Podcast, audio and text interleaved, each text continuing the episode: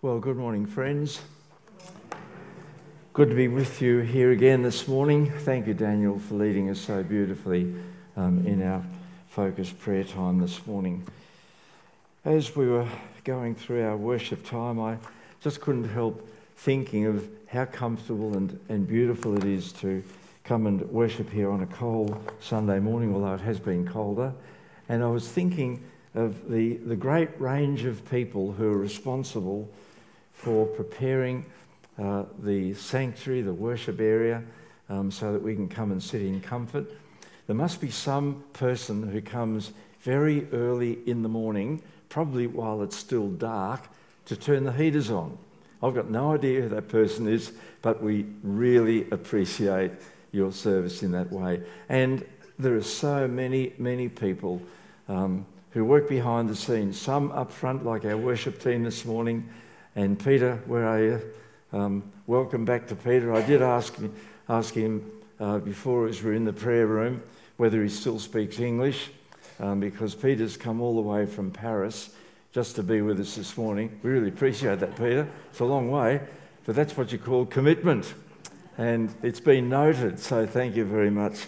But, folk, there are so many people who work behind the scenes to make it possible for us to worship comfortably um, in this beautiful space that's been dedicated to the Lord. So many people who work behind the scenes um, on committees, on, in ministry leadership, and so it could go on. And I think it's just a lovely thing to acknowledge the contributions they make. They don't ask for our applause, but why don't we give them some this morning? It's just a lovely way to say thank you. And as Daniel was leading us in our prayer, just being reminded that during this interim period, it's a great opportunity for people who feel, you folk who feel that there's something not happening in the church and you think you could probably do it. It's a great opportunity when there's a kind of a, a relaxation of the visible leadership for other people to step up and become part of the team. And if you ever feel inclined to do that, then just speak to one of the deacons. You'll probably be bowled over with great delight, but take that risk because it's good to be involved and to find a slot where you can use your gifts to, um, to serve the Lord. So do be encouraged, all those who are exercising leadership in some way or another. Um, I'm impressed with Rod. I don't want to embarrass Rod, but I think, has he gone already, has he? he was down there, but he's. Anyway, Rod, I think every time he comes up onto the platform, he's wearing a different hat. I don't know where he keeps all the hats, but let me say, Rod is doing a magnificent role on our behalf in leading the deacons through a maze of issues which are being very carefully and prayerfully attended to. And you are being well served by his leadership, particularly while Lee is sunning himself up in Queensland.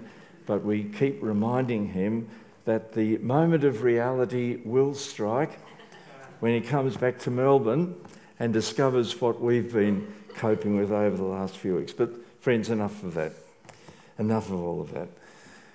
We're continuing our readings in the first letter of Peter, and if you've got a Bible or a screen in front of you, um, turn to chapter 2 with me, 1 Peter chapter 2, and we're picking up our readings from verse 13, going over into chapter 3, down to verse 9. so 1 Peter chapter 2 and verse 13. Submit yourselves for the Lord's sake to every authority instituted among men, and that includes women as well, whether to the king as a supreme authority or to governors who are sent by him to punish those who do wrong and to commend those who do right. For it is God's will that by doing good you should silence the ignorant talk of foolish men and women, I think. Live as free men, but do not use your freedom as a cover up for evil. Live as servants of God. Show proper respect to everyone. love the brotherhood of believers, fear God, honour the king. Slaves, submit yourselves to your masters with all respect, not only to those who are good and considerate, but also to those who are harsh.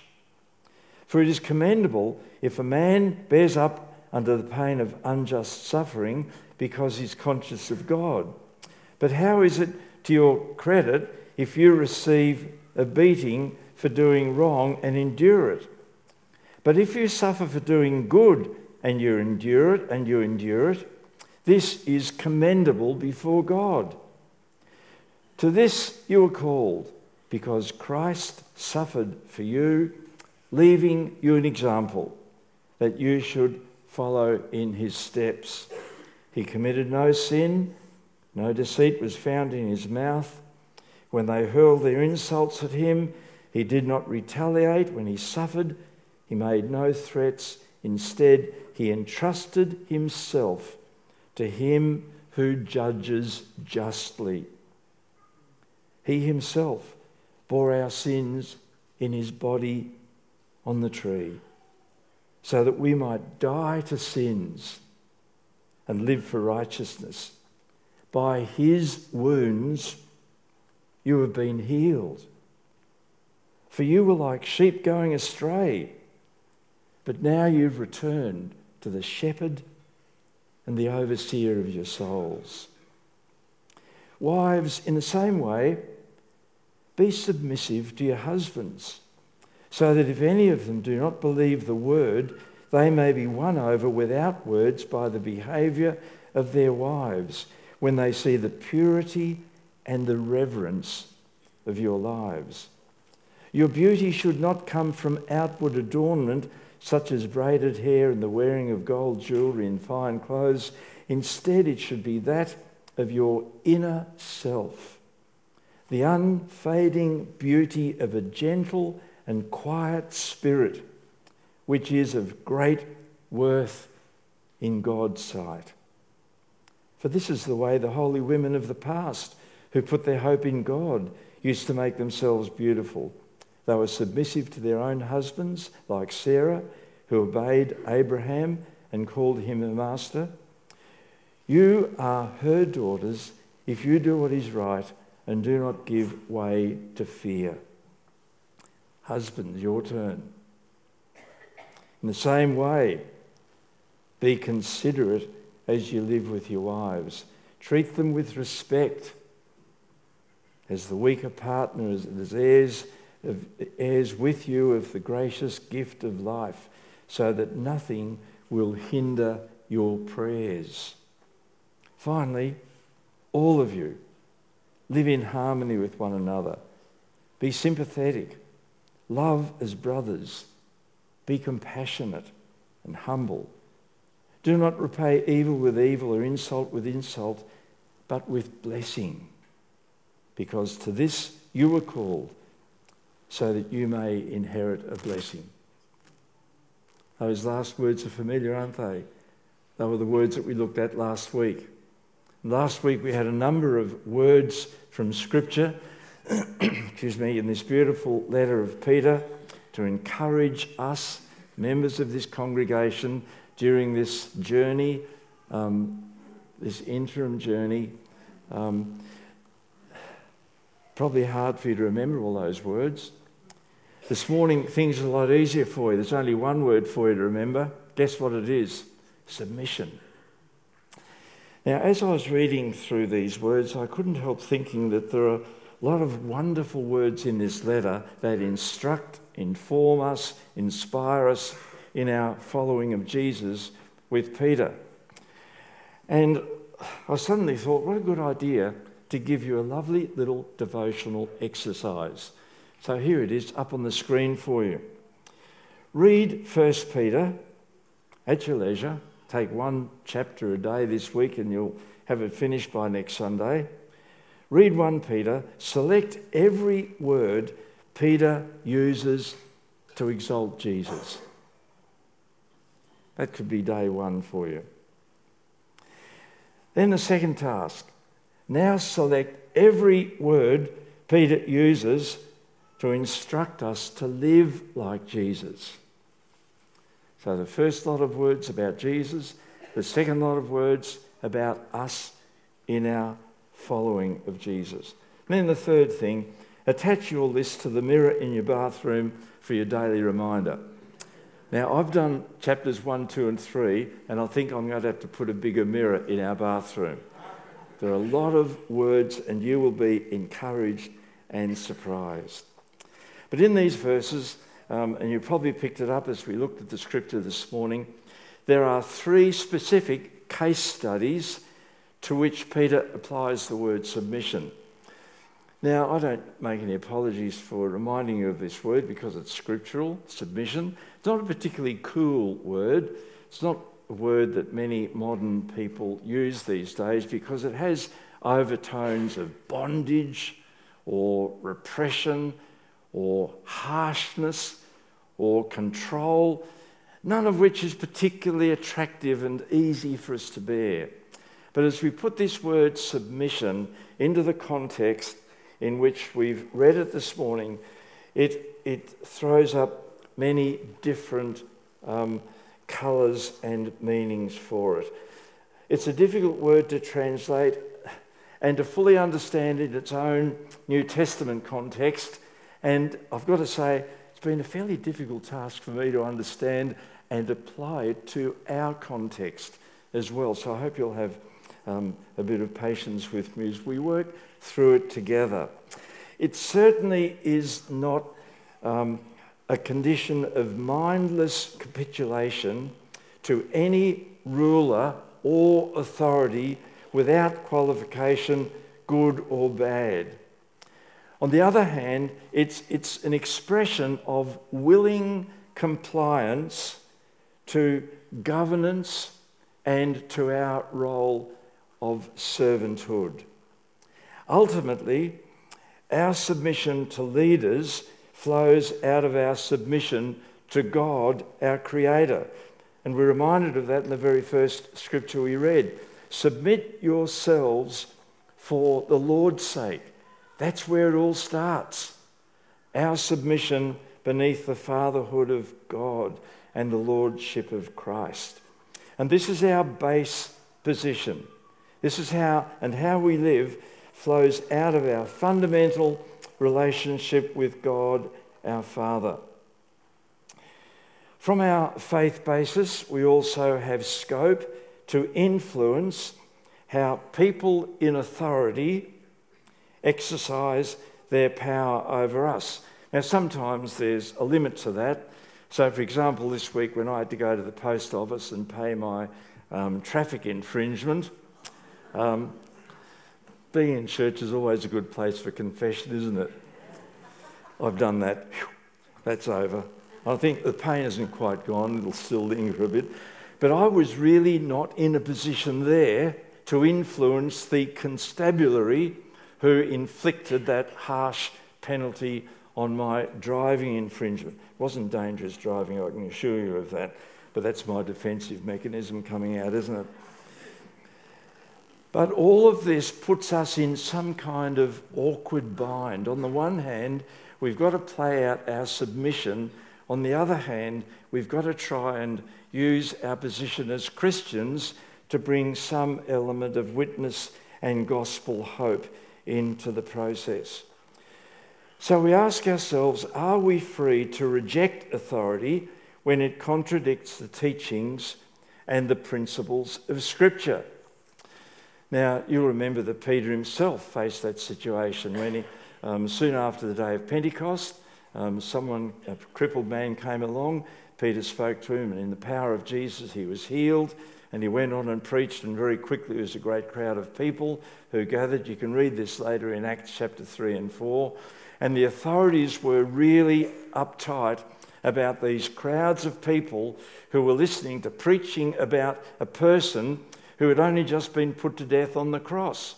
So Peter and the apostles were confronted and they were told not to preach in the name of Jesus. And Peter replied by saying, Whether you think it is right for us to fear God or fear man, You people be the judge. As far as I'm concerned, I cannot help but speak the words of Jesus, my Saviour. Good answer. So Peter himself was grappling with this issue of submitting to the leadership, but retaining the freedom to be a clear witness for the gospel of Jesus. And friends, that's been the awkward bind of Christians for 20 centuries, and it still is today. Even in our country, not so much, but in many other countries of the world where Christians live under repressive, controlling, anti Christian leadership. You remember Jesus himself grappled with this. Remember the occasion when he said to the crowd, when they tried to trick him, Give to Caesar what belongs to Caesar, and give to God what belongs to God. But then, less than a generation later, when cruel, harsh Caesars came to the throne of Rome, everybody was expected once a year at a big ceremony to bow the knee and chant the words, Caesar is Lord. What was the response of the Christians? Do they submit to the leadership or do they retain their freedom under God to do what they believe is right? We know what the Christians did. They refused to do that. They would not bow the knee to Caesar and declare that Caesar was Lord. As a result, cruel emperors like Nero, probably under whom Peter, soon after writing these letters, was put to death. Nero had numerous, hundreds of believers executed. One of them was the bishop of a little town called Smyrna. and you'll remember Smyrna, one of the letters, one of the, the, the place to which one of the seven letters in the Revelation was directed to. These days, Smyrna is a thriving met- metropolis called Izmir on the, on the coast of the Aegean Sea, on the west coast of Turkey. And the Roman the Roman authorities, the soldiers, came to Polycarp, famous story, a well known and, and well loved bishop at the age of 77, and they tried to encourage, even coerce, even to force Polycarp the bishop to recant his faith in Jesus Christ. And he made a beautiful statement, which is recorded in the annals of church history, where he said, for 77 years, I have been a follower of Jesus, and not once has this Jesus been unfaithful to me and let me down. How can I, at this point in my life, and recant my faith in Christ? I will not do it. Polycarp was burned at the stake in the year 155 AD coming down more into, into modern times. William Wilberforce in the 18th century, after he became a Christian, had to wrestle with his own conscience about the thriving slave trade. You know all about that. And how William Wilberforce, all the years of his life, pumped passionate energy into the House of Westminster in London to get England to, to reverse its rules and its legislation about the slave trade. He worked tirelessly. It affected his health. Finally, the passage went through the House of Parliament in the year, I forget, doesn't matter. Three days later, Wilberforce died, a weak man after the struggle of his life. You know the story of Martin Luther King. He submitted to the leadership in America, but he couldn't live with his own conscience if he didn't campaign against the injustices being meted out to the African American people in America, struggling for their rights as individuals, as humans. And as you know, he was, he was shot during that campaign. In our own country, right at the moment, we've got an Australian lady who's preparing to appear in the High Court of our land, claiming the right to speak out against abortion, just claiming the right of freedom of speech. Can you believe it? That case is going all the way up to the High Court. And it's being objected to, being fought against by all of the QCs and the legal minds right across our country. I have to ask myself, what are we coming to when we've got to make that kind of statement to appeal for freedom of speech? And so there are many, many other cases. So, friends, it's still a live issue for followers of Jesus in our own modern world. And I believe every one of you, and I do, have to grapple with the tension that that scripture brings to us this morning. In our Western democracies, generally we have the right to influence legislators towards justice for all people. And I believe that that is a necessary and a very legitimate course of action for Christians to take. But before we do any of that, we submit ourselves for the Lord's sake, because that's what our scripture teaches us to do to expose evil and to commend justice. And so, friends, I think clearly the scripture is saying to us live as free people. Do not use your freedom as a cover up for evil. Live as servants of God. Show proper respect to everyone. Love the brotherhood of believers. Fear God. That's the point. Fear God. Live under the jurisdiction of God our Father. Honour the King. So there's our first one. I'm sorry it's taken a bit of time. The second two shouldn't take quite as long as that. But friends, it's, it's a tricky issue as we take seriously our role in 2018 in our modern world of living as informed, honourable followers of Jesus with honesty, with transparency, with integrity, and with the commitment, our commitment to the Word of God. So there we are. Submit yourself as, as a good citizen. the second section calls us to submit ourselves as Christians where we study and where we work. Talking about slaves in this context, and immediately hear the word slaves, you cringe and say, What a dreadful time that must have been.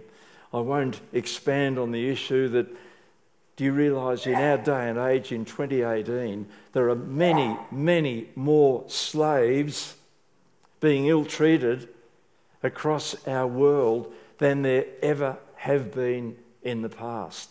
Slavery is not a dead issue, but that's another issue for another time. But in this context, slaves were generally household servants. The word used here suggests that. A little bit like the converted Onesimus. You're familiar with the letter in the New Testament? Onesimus. When you get home, you read it. He was a slave, he was converted. And on his behalf, Paul wrote back to his master and requested that his master treat this new Christian servant, Onesimus, with great care and Christian charity. True, some slaves were treated harshly, most were treated honourably. Some could even work hard and save up in order to purchase their own freedom. But whether a household servant had a harsh master or a just master, all were called to submit to them. And this principle still stands today. Whoever is our principal employer, I've got to say here at Kilsyth South, I've got a very kind one. Whoever is our principal employer, whether just or corrupt, we are called to display Christian integrity, honesty, transparency, accountability, submission, be a good witness, and be seen as those who do good. Where there are issues of bullying and abuse in the workplace, I believe that our, our call to show compassion and care quickly springs into action. Did you see that dreadful scene on the news the other night where those girls in the schoolyard were bashing into each other and one pulling another by the hair? It, it was a horrendous scene. Little wonder my daughter and her husband never have the news on at night time, at tea time, when it's family time for our little grandchildren to have seen that horrible scene of brutality being presented during family time is just horrendous. Friends, the whole issue of bullying, and I think I've referred to it in the past, we've got a neighbour up the street from us who's spent 10 years under medical and psychiatric care in and out of the courts because she was, she was bullied in the workplace and it's damaged her incredibly.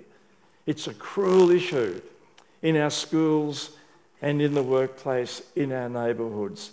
And I believe that we as Christians, churches, leaders in commerce and industry and education ought to be doing all that's possible to bring a new spirit into those places where human relationships need to be lived out on a higher level. Where there are issues of corruption and criminal activity and that kind of thing. Fortunately, in a country like ours, we trust and we hope that our legislation, our laws will kick in. But as followers of Jesus, we're called to work and live as Christ honouring people, to model a different way of life to show how, as human beings, we can live together, we can love each other, we can care for each other, we can be accountable to each other. Sometimes we're even called to suffer because we're followers of Jesus.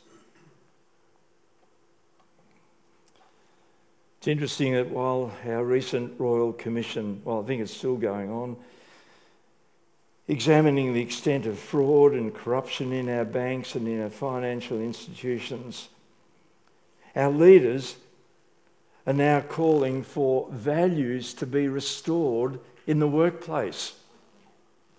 Question How does that work when our schools no longer allow the Bible to be read or taught in class.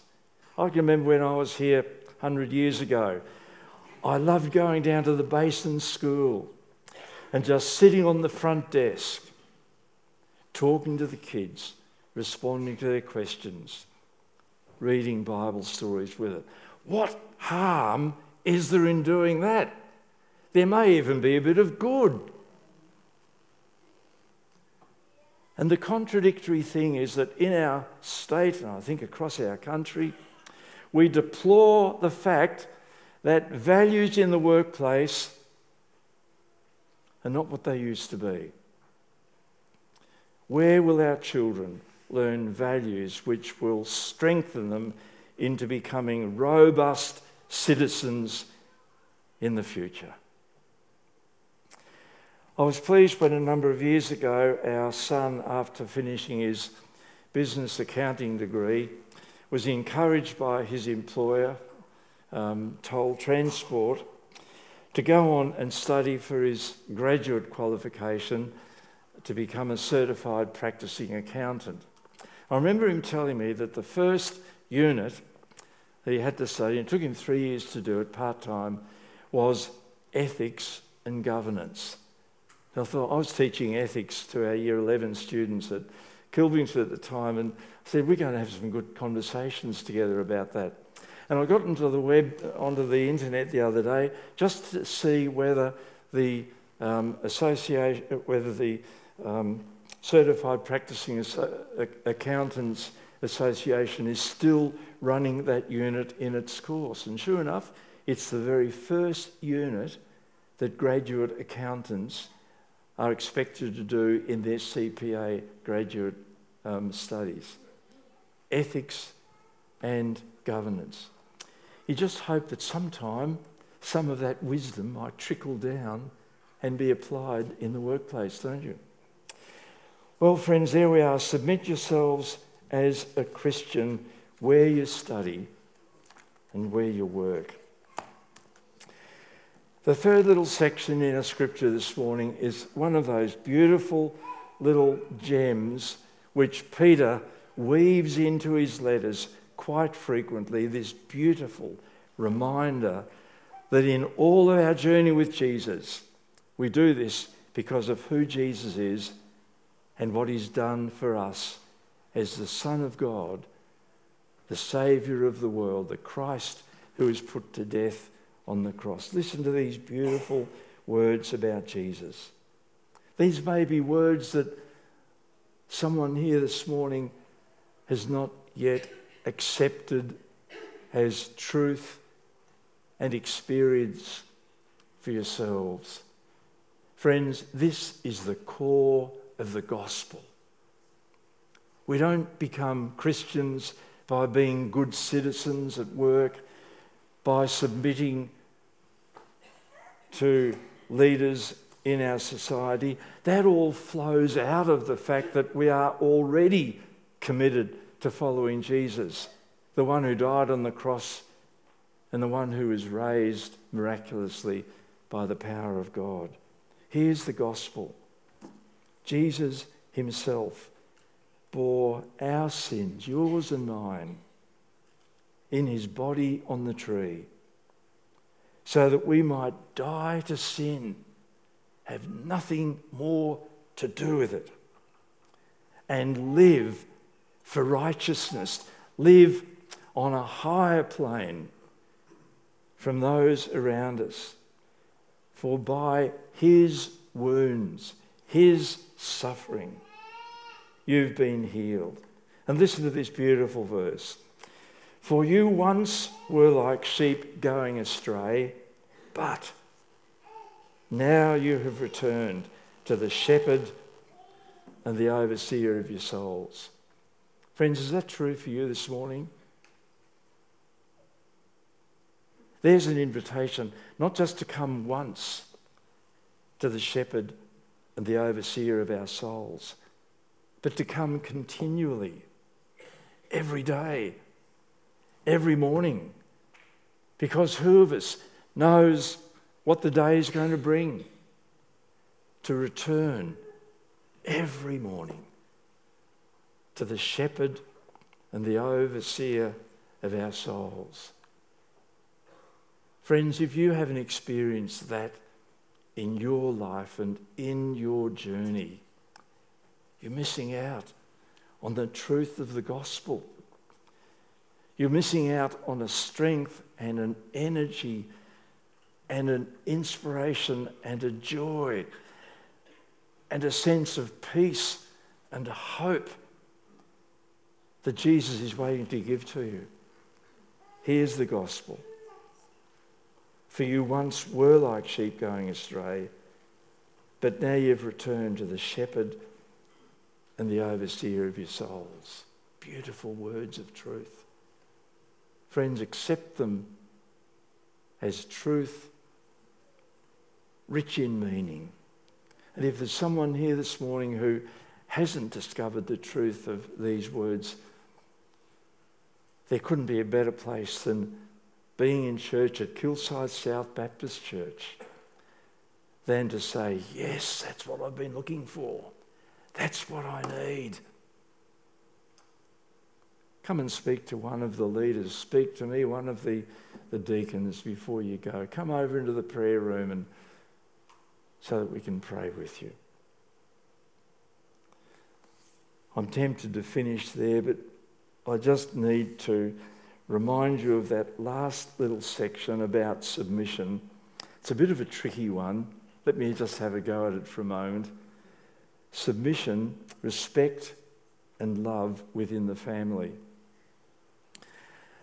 From a cursory reading of this, it would seem as though it's a little imbalanced that wives are expected to submit to their husbands, but husbands get off a bit more easily. Friends, it's nothing like that at all.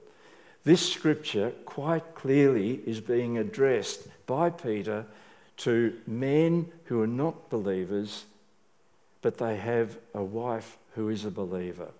And in these early New Testament times, that was not an infrequent occurrence. When men were too busy to think about stuff like that, the women had more time and being exposed to preachers and Christian communities, many more women became believers and followers of Jesus at this time than men did. And that threw up complex issues in, in the marriage relationship. And so Peter is writing to the, the husbands and wives and remind, reminding the wives that it will be better in the long run if they learn to submit to their husbands and to display their beauty as a Christian through the, the inner transparency of who they are in Christ. But at the same time, husbands, in the same way, are to be considerate as you live with your wives. So there was this little complex situation. Non believing husbands, a believing wife. How does that relationship work out? Well, Paul throws a bit more light on it. You'll be familiar with what Paul writes about marriage in Ephesians chapter 5. And Paul uses this word submission. In our, in our New International Versions, the section in Ephesians chapter 5 about marriage starts at about whatever verse it is. Um, let me just check for you. Starts at verse 22 Wives, submit to, to your husbands. But in actual fact, that section should start a verse earlier, where Paul says, Submit to one another out of reverence for Christ. So Paul uses the submission word, equally applying to husband and wife. So, husbands, don't you go home today and gloat over your wives and say, Oh, I've got an edge over you. That's not true at all. Husbands and wives, submit to one another out of your reverence for Christ. And this isn't the place to do a long exposition on Christian marriage and family life and so on. But let me just say that there are beautiful words that come out of this context this morning to be applied into the family scene, like mutual submission to each other. And I'd like to include the children in that. So that Paul in Ephesians was speaking to the family unit husbands and wives, fathers and children. And what a beautiful thing it would be to see parents being a bit more submissive to the needs of their growing children. I fear that in many families these days, children's growing needs are being neglected by parents who are pursuing their own self centered journey through life and employment and climbing the tree of success. And it's easy for children to find their own self entertainment using a screen or some other, uh, some other device, or getting fully involved in sport during the week, which is a good thing.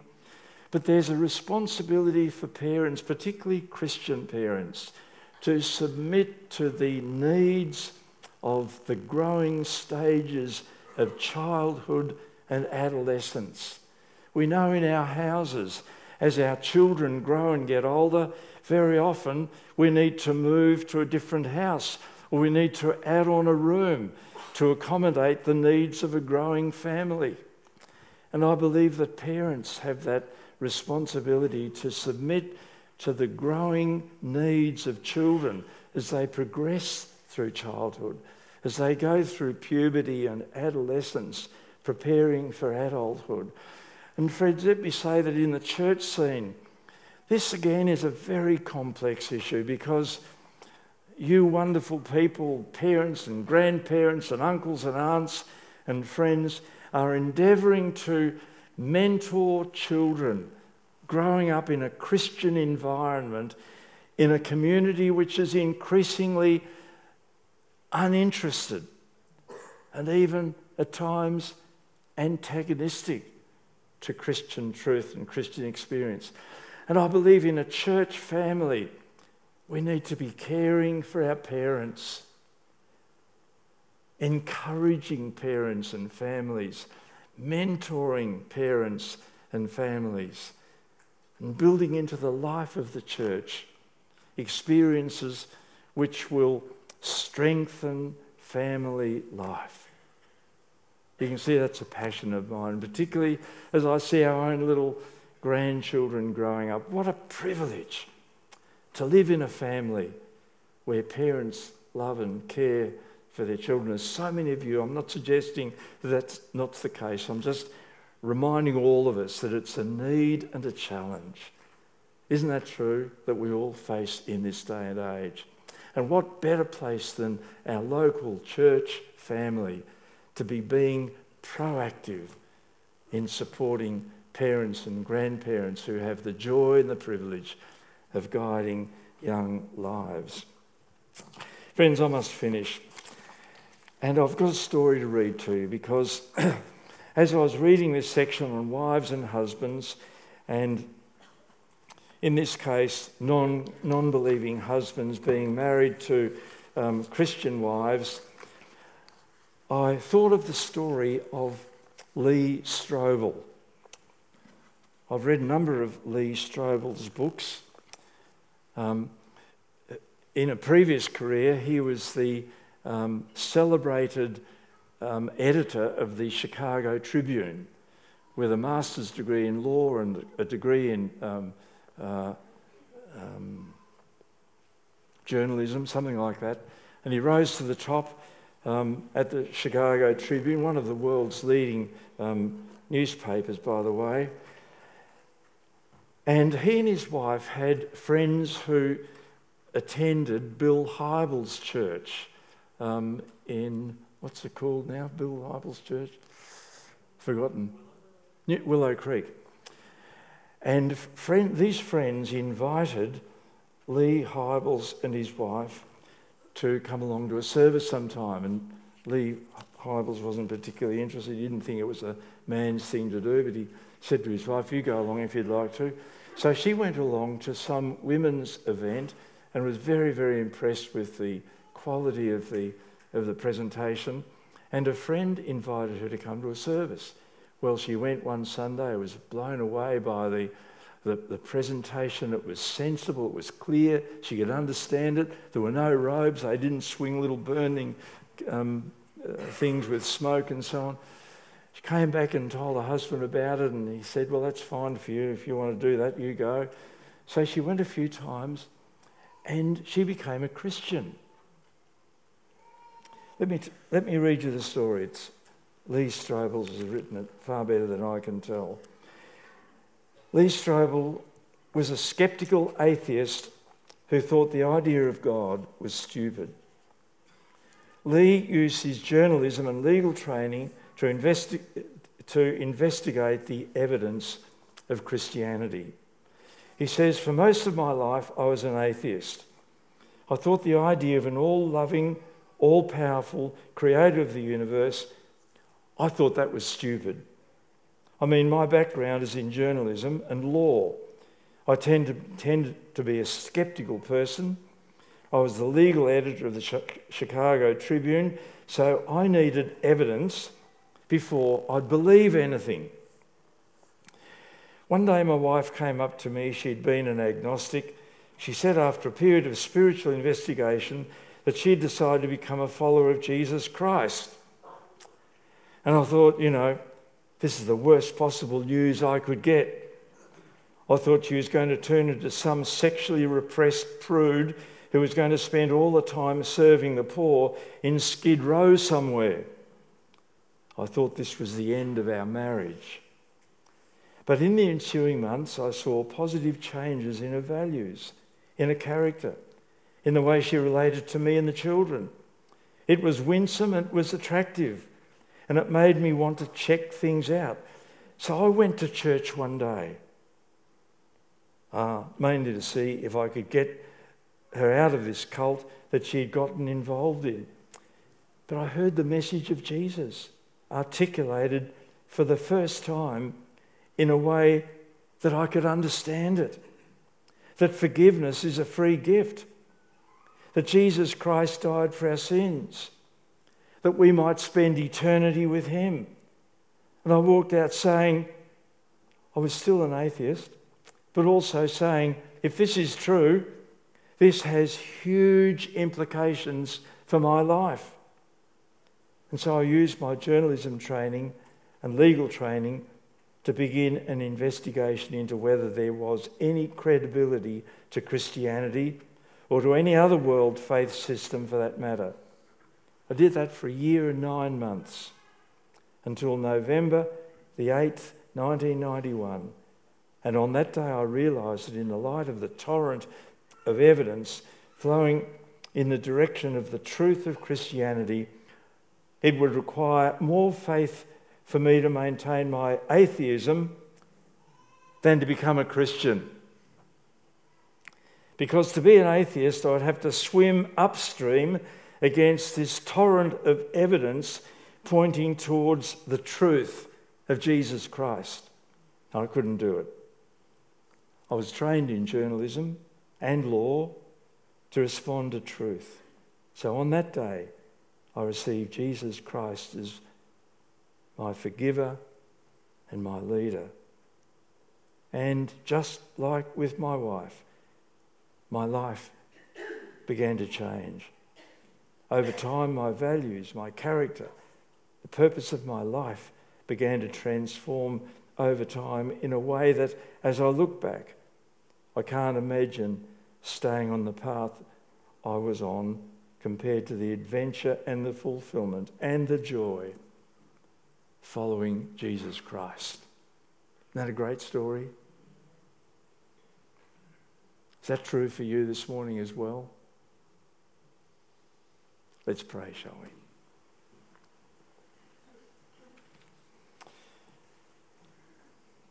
Our loving Father, you are so patient with us. You've challenged us afresh this morning from your word to be informed, obedient, willing servants of Jesus.